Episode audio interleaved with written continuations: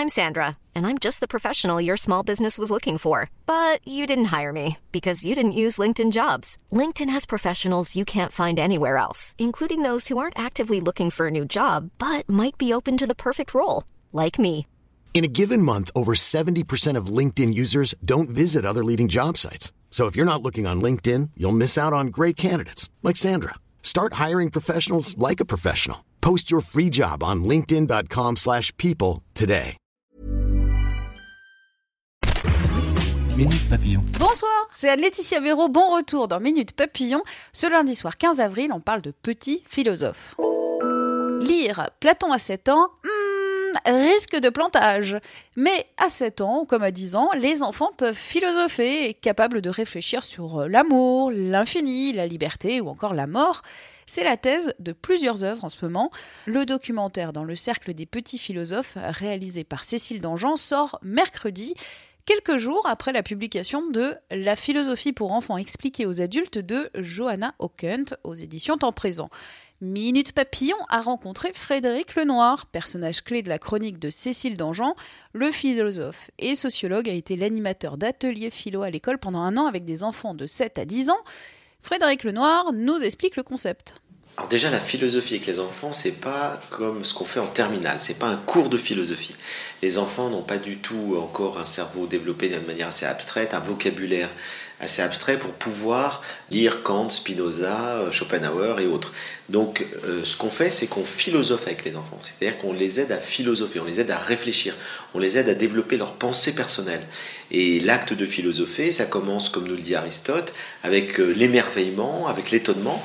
Et puis du coup, on s'étonne pourquoi les choses sont comme ça et pas autrement. On pose des questions, et puis du questionnement, on passe au raisonnement et à l'argumentation. C'est tout ça le processus de philosopher. Et ça, les enfants sont capables de le faire.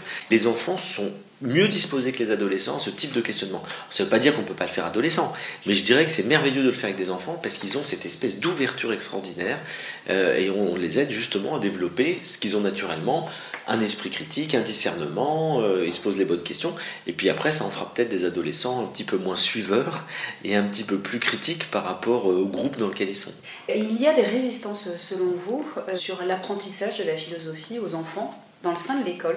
Comment expliquer ces résistances en fait, euh, il n'y a pas de résistance au niveau des chefs d'établissement, il n'y a pas de résistance au niveau des enseignants qui ont envie de le faire, il n'y a pas de différent de résistance tellement euh, au niveau euh, du ministère de l'Éducation nationale, parce qu'on a eu l'agrément de Jean-Michel Blanquer.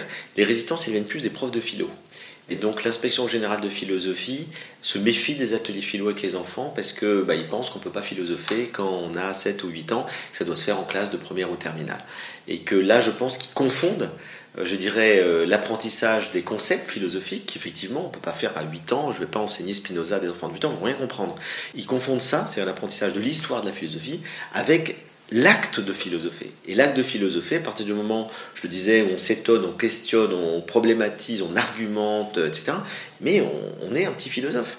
Simplement, on n'a pas toujours les mots, etc. Mais on est capable de faire d'aller très très loin dans la réflexion. Et moi, j'ai entendu des enfants de 7 ans me dire des réflexions qui, venaient d'eux-mêmes, qui n'étaient pas répétées, euh, qui étaient dignes de, des plus grands philosophes, de Socrate ou de Sénèque parce qu'ils avaient redécouvert par eux-mêmes euh, une vérité profonde. Vous dites, la philosophie nous permet de résister à un système pervers, consumériste ou religieux. La démocratie a besoin d'individus qui font un travail sur eux-mêmes. Est-ce que l'objectif ne serait pas politique? Bien sûr que l'objectif est politique, mais pas euh, politique politicienne. Ça, c'est pas de les faire voter à droite ou à gauche. Euh, l'objectif, c'est de les faire voter intelligemment. C'est-à-dire que ce, sont, ce soit des citoyens qui votent en conscience, avec lucidité, qui ne soient pas manipulés, euh, parce qu'aujourd'hui, on est manipulé aussi bien par la publicité que par les politiques, les démagogues, qui vous disent, qui jouent sur les émotions finalement. Trump a été élu à cause de la colère et de la peur d'un certain nombre d'Américains qu'il a activé, notamment avec des fake news.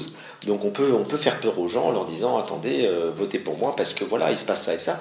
Et si vous n'avez pas un esprit critique, et eh bien finalement, vous allez voter avec vos émotions au lieu de voter avec votre raison. Et donc je pense que oui, c'est l'objectif politique des ateliers philo, c'est d'en faire des citoyens lucides, qui savent discerner, qui savent penser par eux-mêmes, et donc euh, qui ne soient pas simplement des gens formatés par la, la pensée dominante. Merci à Frédéric Lenoir, Minute Papillon. On se retrouve demain midi 20 pour le Flash d'Actu.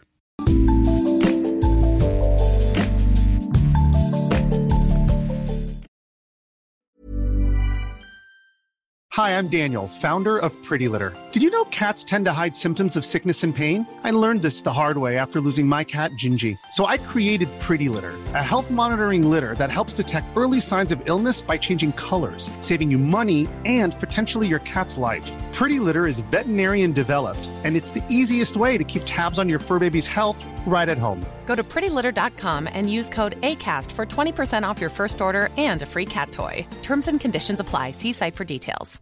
When you make decisions for your company, you look for the no brainers. And if you have a lot of mailing to do, stamps.com is the ultimate no brainer. It streamlines your processes to make your business more efficient, which makes you less busy.